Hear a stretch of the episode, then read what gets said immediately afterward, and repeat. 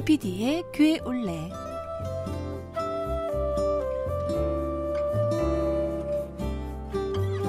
오늘 이 시간은 한림교회 마지막 시간으로 한림교회 현재와 미래 비전을 짚어봅니다. 함께 가보시죠.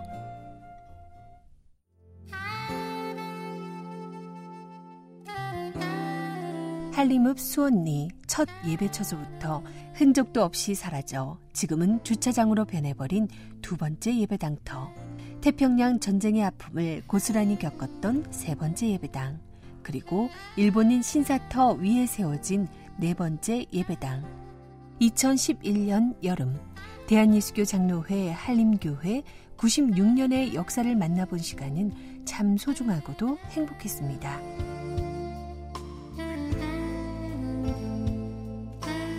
한림교회 이창원 장로와 함께 현재 예배당으로 이동했습니다. 지나간 역사를 바탕으로 굳건히 세워진 지금의 예배당, 그 안을 가득 채우는 믿음 깊은 교인들. 그래서인지 늦은 주일 오후 찬양 예배가 끝나고 교회 안은 비어 있었지만 이창원 장로와 둘러본 지금의 예배당 모습도 참 감동적이었습니다. 예, 장로님, 지금 현재 예배당 안에 들어왔습니다. 이 예배당 지어진 게 언제라고 말씀하셨죠? 1987년도에 기공해서 그해 9월 달에 입당하게 됩니다. 그리고 헌당식은 1989년도 11월 교회 창립주일 때 헌당식을 드렸죠. 예, 지금 문이 다 옛날 나무 문. 근데 오래됐지만 굉장히 또 정감 어린 그런 나무 문인데, 이게 2층 건물로 형성이 되어 있는 건가요? 예, 2층으로 지어졌지만 뭐 지하까지 3개 층이죠. 지하 1층, 지상 2층이니까. 그런데 지금 이 바닥 면적만 약 150평이죠. 전체 지하에서부터 그 1층, 2층까지 합치면 약 235평 정도 됩니다. 일본인 신사터 위에 세워졌던 네 번째 예배당은 교회의 앞마당으로 변하고, 지금의 예배당도 마당이 돼버린 공간을 제외하고는 일본인 신사터였던 나머지 터 위에 세워져 있습니다. 22년이 지난 건물이라서 빨간색 벽돌의 색깔도 세월의 흔적을 담고 있고, 예배당 옆면의 제주석 얼룩도 지난 시간을 말해주지만 하나님께서는 변함없이 한림교회를 지켜주셨고 제주에서 큰 몫을 감당하는 교회로 세워주셨습니다. 이창원 장로는 지금의 예배당이 지어질 때 모든 일들을 도맡아 해서인지 교회 모습 하나하나에 애정이 넘쳤습니다. 예배당 안 정면으로 보이는 오르간에 얽힌 사연도 잘 아는 분이었습니다. 저 오른쪽 앞에 있는 오르간은 어렸을 때 우리 교회에 다녔던 그 제일교포가 있는데, 그 한건삼 사장님이 우리 한림교회를 방문했다가 이렇게 아름다운 교회당 짓는 모습을 보고 내가 교회에 뭐 도울 만한 게 뭐가 있겠느냐, 그런 말씀이 있었습니다. 그때 우리 젊은 그 집사님들하고 청년들이 새로운 교회당을 건축하는데 오르간 하나 있었으면 좋겠다 해서 서로 모금 활동 중이었습니다. 그 제일 교포인 그 한건삼 사장님이 그건 자기가 책임을 지겠다 하면서 당시에 현금 1,000만 원을 줬습니다. 예, 그래서 그 1,000만 원을 갖고 그 당시에 시무하셨던 그 정동락 목사님하고 그 당시에 그 찬양대 지휘자니까 저하고 서울에 가서 알렌 오르간을 구입하게 됩니다. 그 다음 그랜드 피아노, 업라이트 피아노, 이렇게 피아노 2대와 오르간 1대 이렇게 해서 우리 한건삼 사장님이 준 그 헌금으로 이렇게 악기를 구입하게 되는 기쁨을 맞이했습니다. 네, 지금 보니까 교회가 엄숙하면서도 검소해 보인다는 느낌이 들어요. 예. 예. 그러니까 지금 왼쪽으로는 우리가 문 앞에 서 있으니까 왼쪽으로는 성가대석이 있고, 예, 또 강대상도 보이고, 그 아까 말씀하셨던 오르간이 오른쪽에 오르간이 있고요. 예. 예. 그리고 2층이 바로 여기 위에 있는 거죠? 예. 예. 사실 한림교회 예배당은 제주 영락교회 예배당의 모습과 많이 닮아 있습니다. 붉은 벽돌과 제주석으로 마무리한 외벽, 원형 계단, 나무로 된 내부 마감재, 알고 보니 한림교회 설계를 담당하신 분이 제주 영락교회 예배당을 설계한 분이었습니다. 제주 교계에서 큰 몫을 감당하고 있는 영락교회와 닮은 꼴인 한림교회. 앞으로의 역할에도 기대를 걸어봅니다.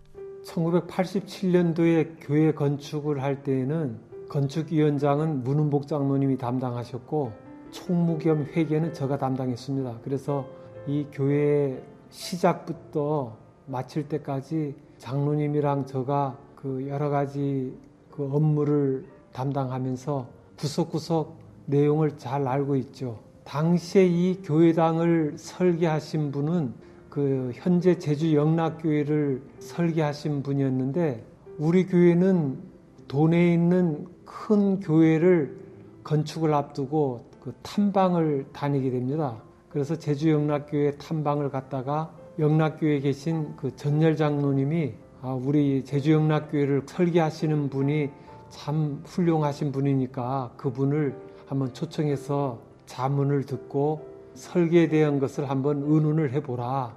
그게 그분한테 설계를 맡게 되는 게 됩니다. 붉은 벽돌을 사용한 것과 그 다음 이 강단 그 마감재가 나무로 된 거라든지 이 계단이 원형으로 계단을 이뤘 거라든가 또 외부에 제주석을 붙인 거라든가 아마 제주영락교회에 계신 분들이 우리 한림교회 오면은 꼭 우리 제주영락교회 갔다 한림교회하고는 참 많이 비슷하다는 얘기를 많이 하죠.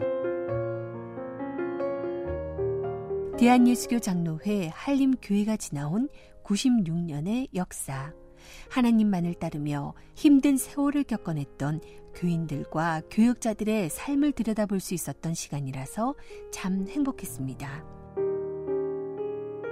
수원리 마을의 작은 예배 처소에 모여서 예배드렸던 분들의 흔적을 떠올려보고 그 이후 거쳐왔던 두 번째, 세 번째, 네 번째 예배당터 그리고 현재 예배당을 둘러보며 느꼈던 건 신앙의 선배들이 걸어온 믿음의 길에서 낙오되지 않고 성실히 걸어온 게 지금의 한림교회를 만든 원동력이 되지 않았을까 하는 생각이었습니다.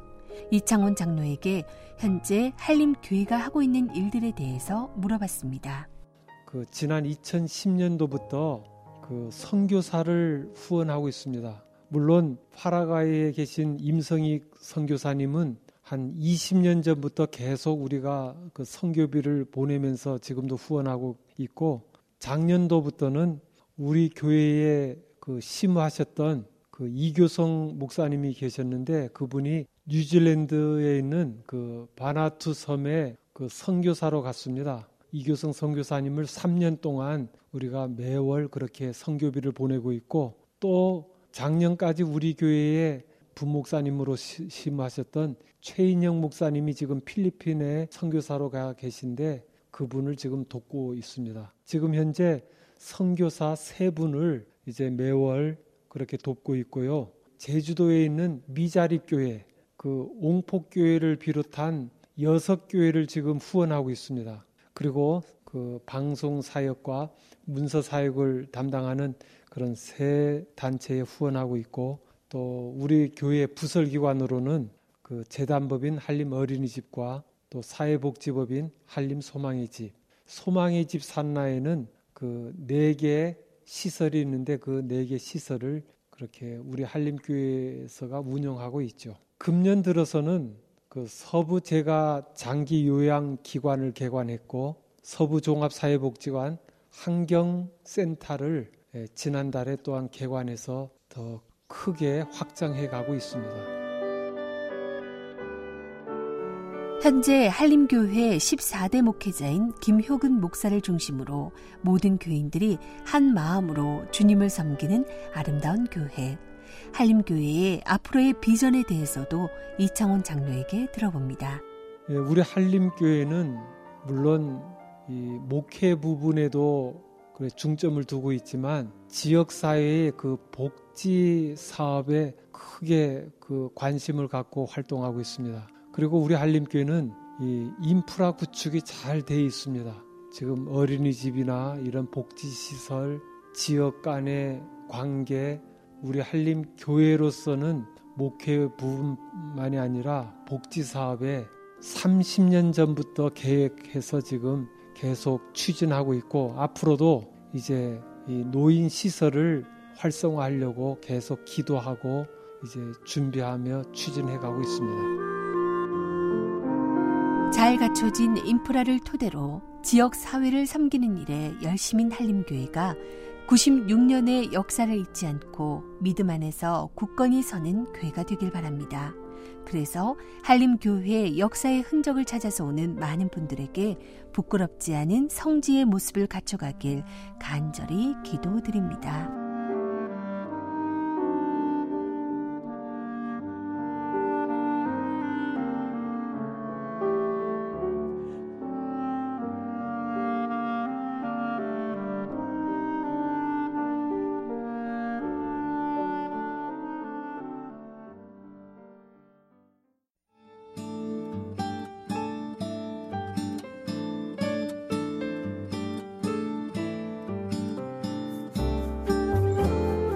김PD의 교회 올레, 다음 주에는 대한예수교장로회 협재교회를 찾아갑니다. 저는 다음 주 이 시간에 다시 찾아뵙겠습니다. 지금까지 김영미였습니다.